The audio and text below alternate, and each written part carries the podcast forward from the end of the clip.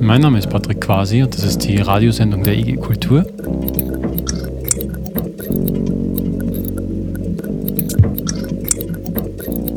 Kultur in der Existenzkrise, die Kulturpolitik in der Sinnkrise.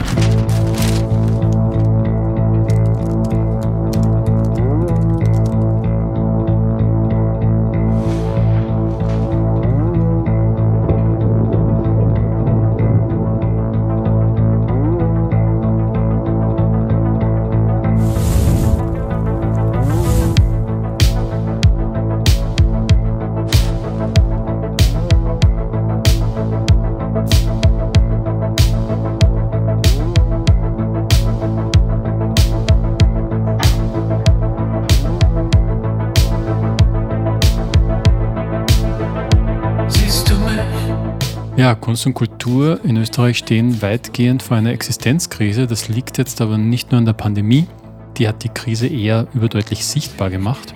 Kunst- und Kulturpolitik stecken noch ziemlich in den 90er Jahren fest und machen eigentlich kaum noch etwas anderes, außer kurzfristige Pakete zu schnüren. Dabei gäbe es dringenden Reformbedarf.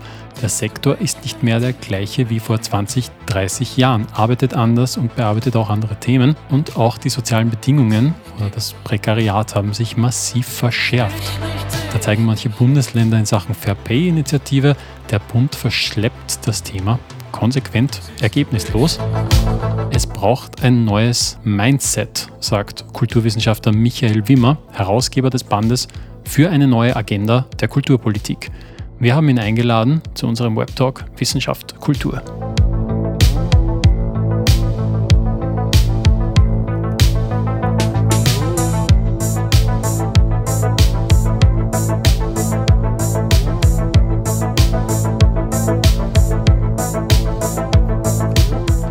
Michi, ganz offen gefragt, ähm, wie ist der Stand der Dinge der österreichischen Kulturpolitik? Wir stehen am Ende eines dritten Zykluses äh, der österreichischen Nachkriegsgeschichte. Nach 1945 eine einmalige äh, Erfolgsgeschichte der österreichischen Kulturpolitik, weil sie mit dem überreichen kulturellen Erbe, das Österreich auszeichnet, es geschafft hat, äh, diese kleine Nation zu einer kulturpolitischen Großmacht äh, hochzustilisieren. Äh, ein Volk von sieben Millionen Einwohnern wurde zu einem der attraktivsten Kulturorte äh, weltweit. Äh, das wurde auf der einen Seite dazu äh, genutzt, vergessen zu machen, wie tief verstrickt äh, Österreicherinnen und Österreicher im nationalsozialistischen Regime waren, weil eigentlich sind wir ja ein Volk der Sänger und Geiger. Äh, und auf der anderen Seite neben der Natur Kultur als einen herausragenden Verkaufsschlager im Bereich der, des Tourismus, aber auch der nationalen Identitätsbildung zu schaffen.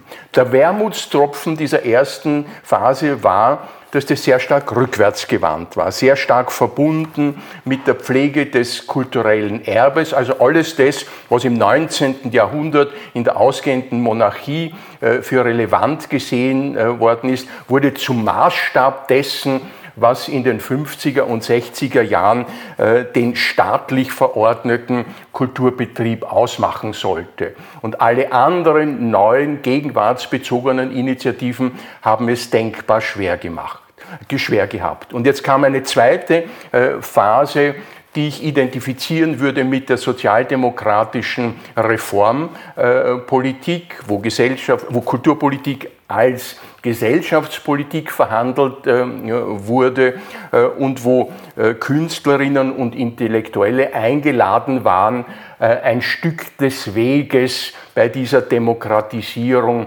mitzugehen. Das war durchaus gedacht als ein Gegenprogramm zu dieser austriakischen Restauration der 50er Jahre.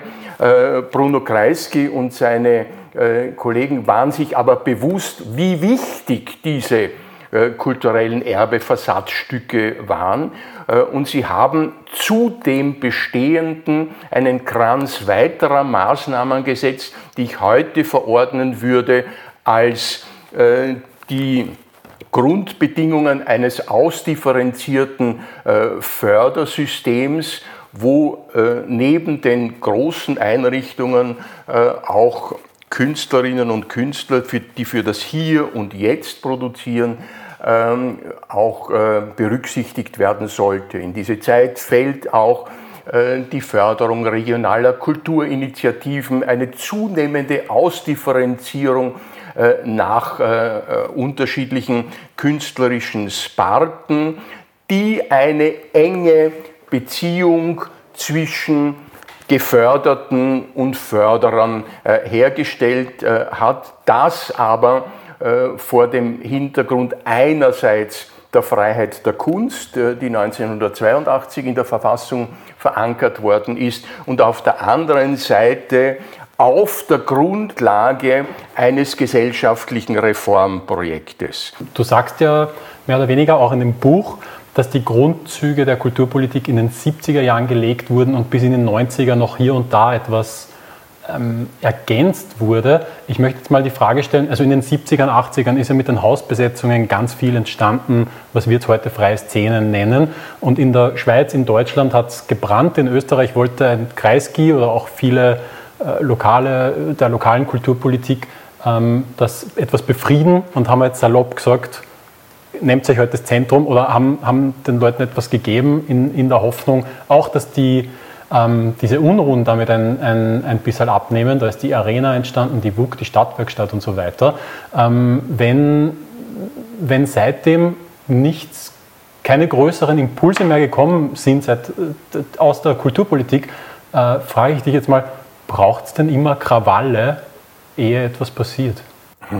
Es war ein paternalistisches Modell, es war ein Gewährensmodell, auch eine Figur, die sich ja bis heute durchzieht. Und spätestens Mitte der 70er Jahre ist eine neue Generation aufgetreten, die sagt, wir wollen uns aber nicht mehr bevormunden lassen, wir wollen unsere eigenen Wege äh, gehen, wir wollen auch unsere eigenen Kulturvorstellungen äh, entwickeln. Die sollten nicht mehr gemessen werden äh, an den großen Tankern und dann sind wir wirklich bei den Initiativen, die du erwähnt hast, ob das das frühe WUK, Gassergasse, Wühlmäuse in Kufstein, äh, was auch immer äh, gewesen aber die nicht nur den Anspruch gestellt haben, ein Stück weg sich zu emanzipieren von staatlicher Bevormundung, sondern bei der Gelegenheit auch einen anderen Kulturbegriff zu verhandeln, äh, einen, der Kultur und Leben enger aufeinander ähm, bezieht, der diese unsägliche Trennung zwischen Arbeitswelt und Kultur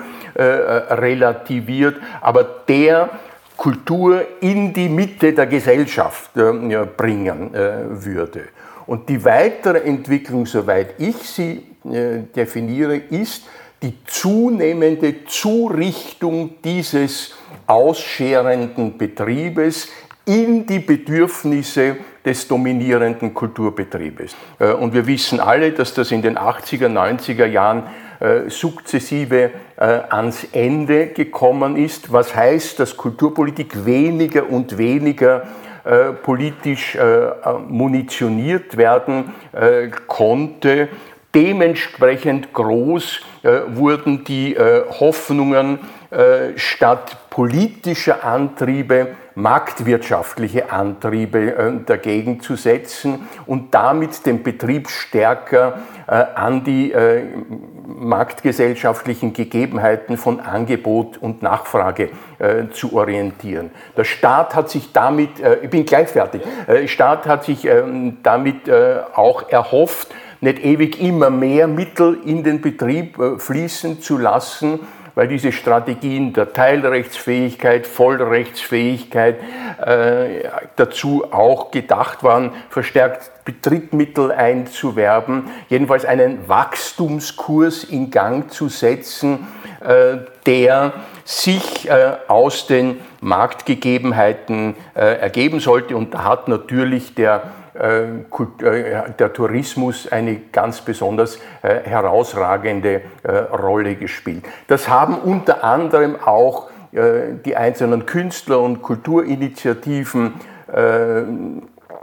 erfahren müssen, dort wo sie ursprünglich aufgebrochen sind, voll politischem Idealismus, mussten sie sich doch zunehmend auch dreinfügen in, wie es geheißen hat, eine Professionalisierung ähm, des Betriebes, entsprechende Ausbildungen äh, des Kulturmanagements äh, hat es dazu gegeben. Aber insgesamt wurde der äh, Betrieb den marktwirtschaftlichen Erfordernissen angepasst.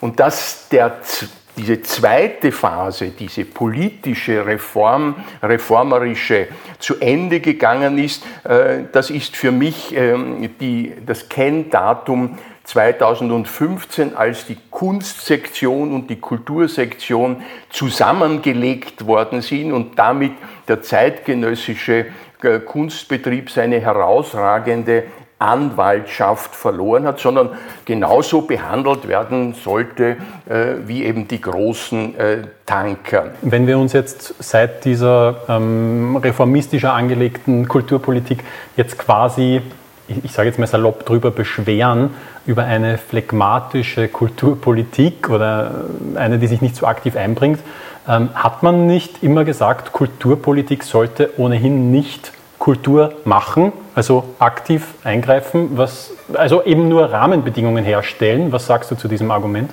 Die gegenwärtige Ratlosigkeit von Kultur, ja, Entschuldigung, von Politik ganz insgesamt, dieser Entpolitisierungsprozess, diese Demokratiemüdigkeit, äh, dieses Aufkommen äh, auch von äh, neuen gefährlichen politischen Bewegungen, äh, lässt mich vorsichtig zu sein, dem Kulturbetrieb als solchen zu überantworten, er hätte die Zukunft unserer Gesellschaft äh, in der Hand.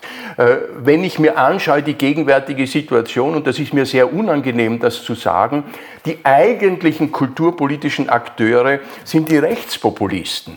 Die äh, haben ein instrumentelles Verständnis von Kultur. Sie nutzen sie explizit für sowas wie eine kulturelle Identitätsfantasie. Sie versuchen sich abzugrenzen gegenüber äh, bisherigen äh, Akteuren äh, des Kulturbetriebes und die übrigen politischen Kräfte stehen dem weitgehend defensiv gegenüber.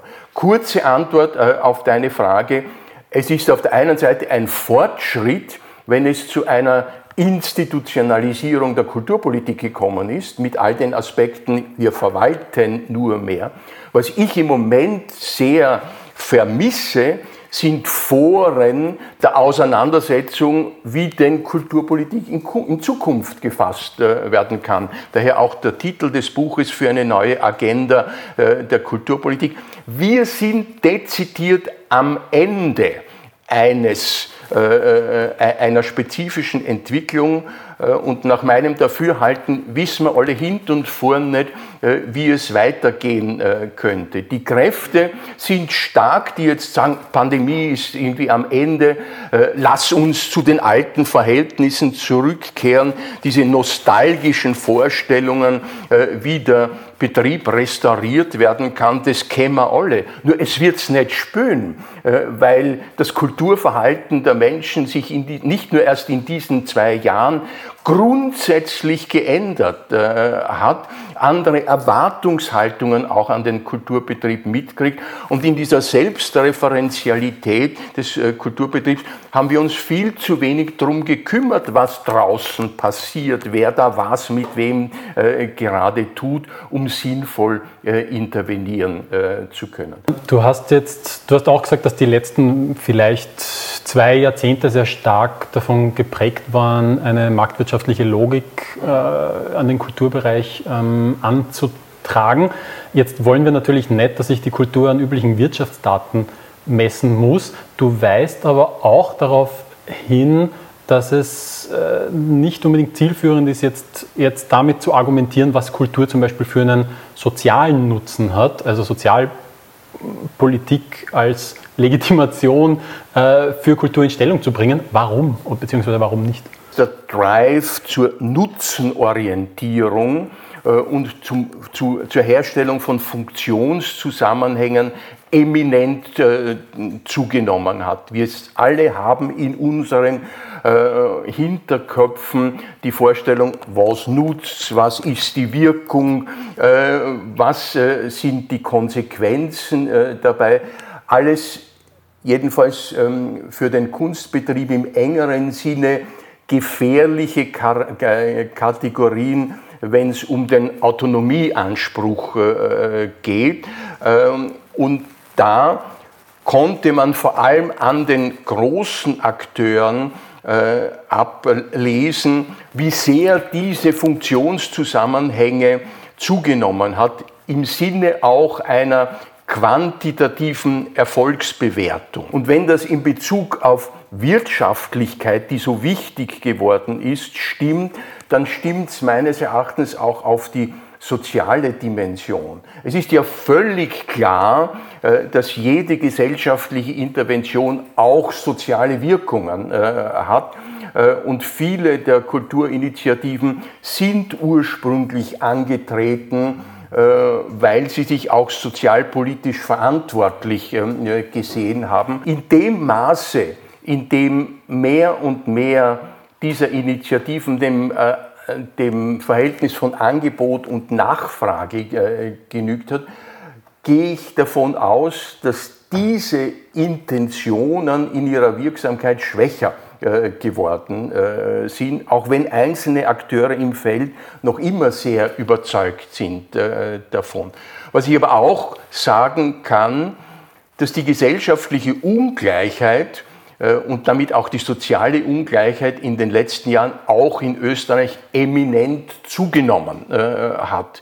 Äh, und würde ich das jetzt umlegen auf die Bestrebungen des Kulturbetriebes, dann fürchte ich mich, das auch nur auszusprechen, weil es wäre ein eminentes Misserfolgserlebnis. Wir haben es nicht geschafft, mit kulturellen Mitteln äh, hier mehr soziale Gerechtigkeit äh, herzustellen. Es hat es nicht einmal der Bildungsbereich, der äh, wahrscheinlich 20 Mal größere Bildungsbereich geschafft, sondern die entscheidenden Impulse zu den sozialen Verhältnissen kommen eben nach wie vor über die Arbeitsmarktpolitik, sie kommen über Wohnungspolitik, über Gesundheitspolitik. Es ist ein gewichtiger Mix weil alle diese Polit äh, Politikfelder natürlich eine soziale Dimension haben äh, und so auch die Kulturpolitik. Aber zu behaupten, Kulturpolitik ist eigentlich Sozialpolitik,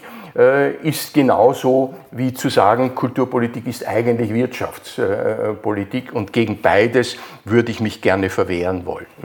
Wir suchen ja nach Argumenten, ähm, uns gegenüber der Politik zu, zu behaupten oder zu, zu legitimieren.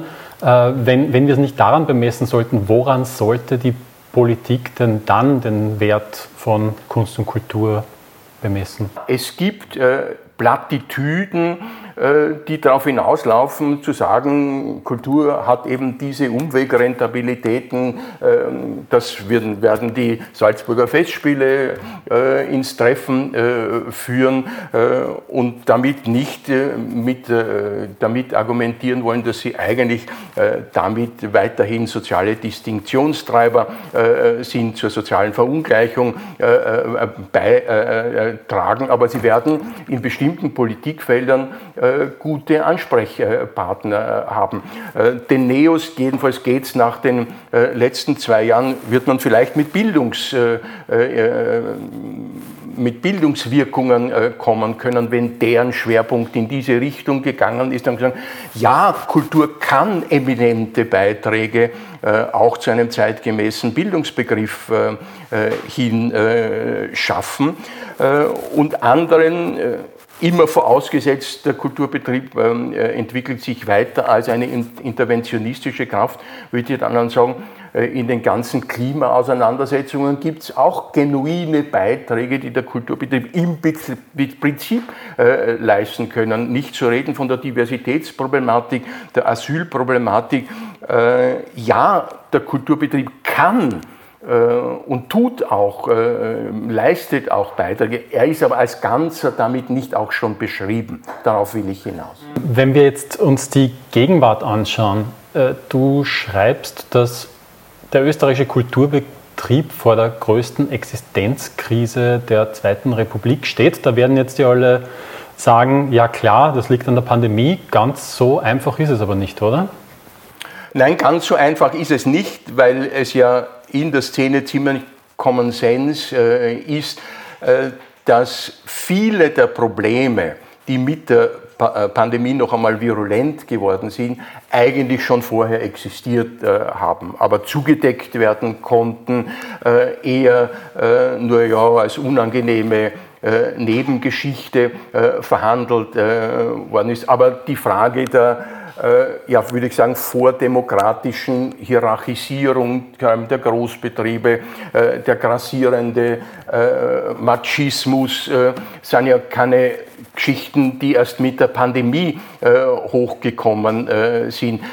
Die völlige Ungleichheit äh, der Behandlung durch den Staat einerseits äh, der großen traditionellen Kultureinrichtungen auf der einen Seite äh, und der tausenden kleinen Akteure auf der anderen Seite ist auch etwas, was es schon ähm, vorher gegeben hat. Was aber verschärfend dazugekommen ist, ist meines Erachtens doch noch einmal eine signifikante Veränderung des kulturellen Verhaltens selber, nicht nur der jüngeren Generation, aber bei denen äh, ganz äh, besonders die werden nicht mehr zurückkehren äh, in eine Opernproduktion, in der sie fünf Stunden im Dunkeln angespannt sitzen, äh, um etwas äh, zu erfahren, was ihnen Künstler auf der Bühne versuchen näher zu bringen. Und es ist die sehr spezifische Entwicklung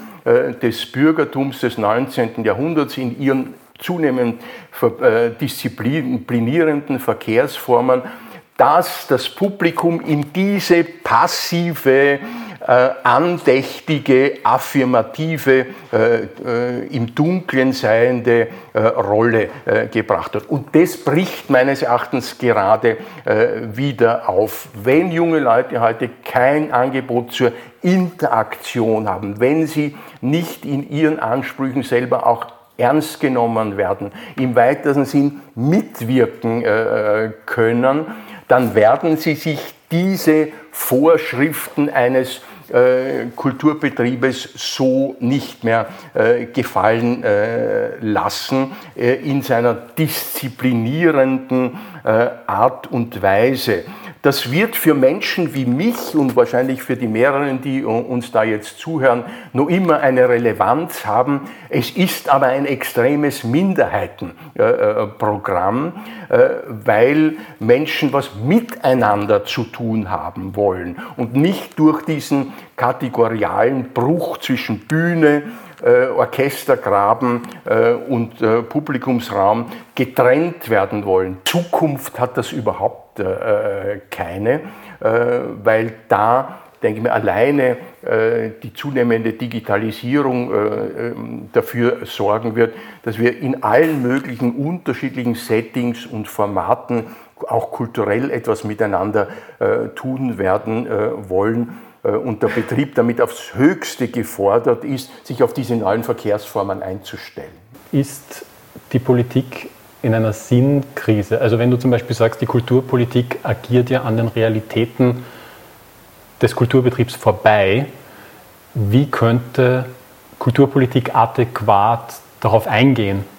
Was, was, was würdest du dir da wünschen? Ich orte mehr und mehr außerkünstlerische Kriterien, die an den Betrieb gelegt äh, werden Und meine Behauptung ist, das wird Auswirkungen auch auf die inhaltliche und die programmatische äh, Gestaltung ähm, dieser Betriebe äh, haben äh, werden.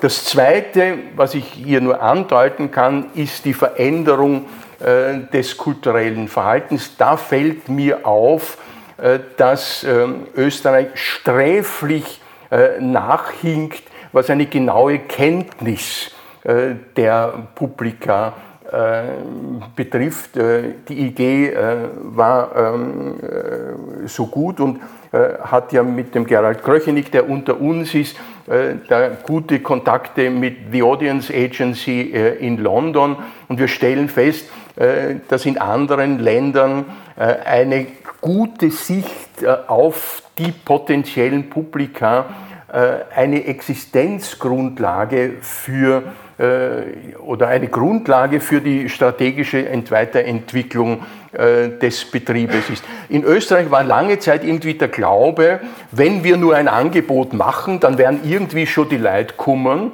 und wenn das gar nicht funktioniert, müssen wir halt ein paar Vermittlerinnen einstellen äh, und die sollen dann die Hütte im letzten voll machen. Wieder sehr, sehr generalisierend ausgedrückt. Ich bin zutiefst überzeugt, äh, dass wir dieses Schutzkäse-Glockensyndrom aufbrechen äh, müssen. Die Wirksamkeit des Betriebes liegt in seiner Interventionskraft in anderen gesellschaftlichen und politischen äh, Feldern inwieweit der Kulturbetrieb äh, in der Lage ist, neue Allianzen mit der Zivilgesellschaft einzugehen, äh, mit der Klima- und Umweltbewegung, mit den neuen sozialen äh, Bewegungen, auch mit neuen Widerstandsformen dabei. Aus meiner Sicht, weil ich da halt viel gearbeitet habe, auch mit dem Bildungsbereich, obwohl das eine harte Nuss ist, aber aus dem isolierten Bereich herauszukommen und anzubieten, was es hier an ästhetischer Professionalität gibt und umgekehrt, das ist mir auch so ein großes Anliegen, aufzuhören, dabei in missionarischer Weise zu agieren. Immer es besser zu wissen, äh, wie es funktioniert, sondern die Ohren aufzumachen und zur Kenntnis zu nehmen, auch in anderen Bereichen gibt es Expertise. Äh, und wenn ich da noch ein letztes sagen kann, eine essentielle Voraussetzung äh, dafür scheint mir auch zu sein, die Bereitschaft in Konflikte äh, zu gehen. Wenn Kultur so gerne so harmonisierend verhandelt wird, das Gute oder das Bessere per se zu verhandeln, dann hat uns letzt, spätestens die rechte Seite gezeigt, dass Kultur immer ein heftiges Kampffeld äh, gewesen ist, äh, wenn es um unterschiedliche äh, Vorstellungen gibt. Und da wünschte ich mir, Kulturbetriebe, die nicht auf Homogenität ihres Publikums setzen, sondern die Begegnungsorte sind, die die Kraft haben, Menschen mit unterschiedlichen sozialen Hintergründen äh, einzuladen, hier äh, zusammenzukommen, äh, miteinander etwas zu tun zu bekommen, ja auch die Messer zu wetzen und miteinander zu kämpfen und zu streiten, aber ein ein Ort der Öffentlichkeit äh, zu sein, wo uns die Öffentlichkeit insgesamt so äh, abhanden gekommen äh, ist, wo wir uns auch entlang von äh, künstlerischen Eman Emanationen gerne miteinander auseinandersetzen äh, können und wo es uns vielleicht äh, zumindest in Ansätzen gelingt, äh, diese zunehmende Sprachlosigkeit unterschiedlicher sozialer Gruppen, will ich sagen, gleich wieder zu überwinden, aber auszureizen, auszutesten, was geht überhaupt und welche Funktion kann da Künstlerinnen zukommen. Siehst du mich?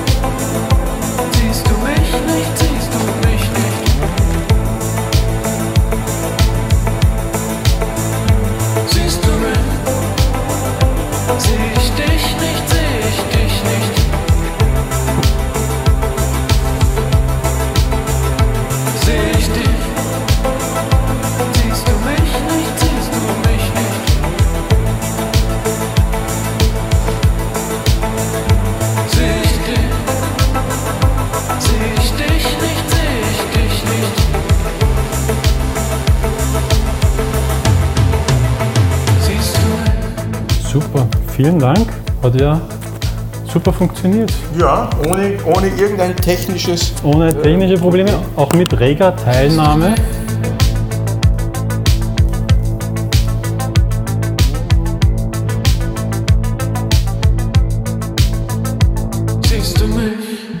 Mehr zum Thema findet ihr auf igkultur.at. Das war quasi die Radiosendung der IG Kultur.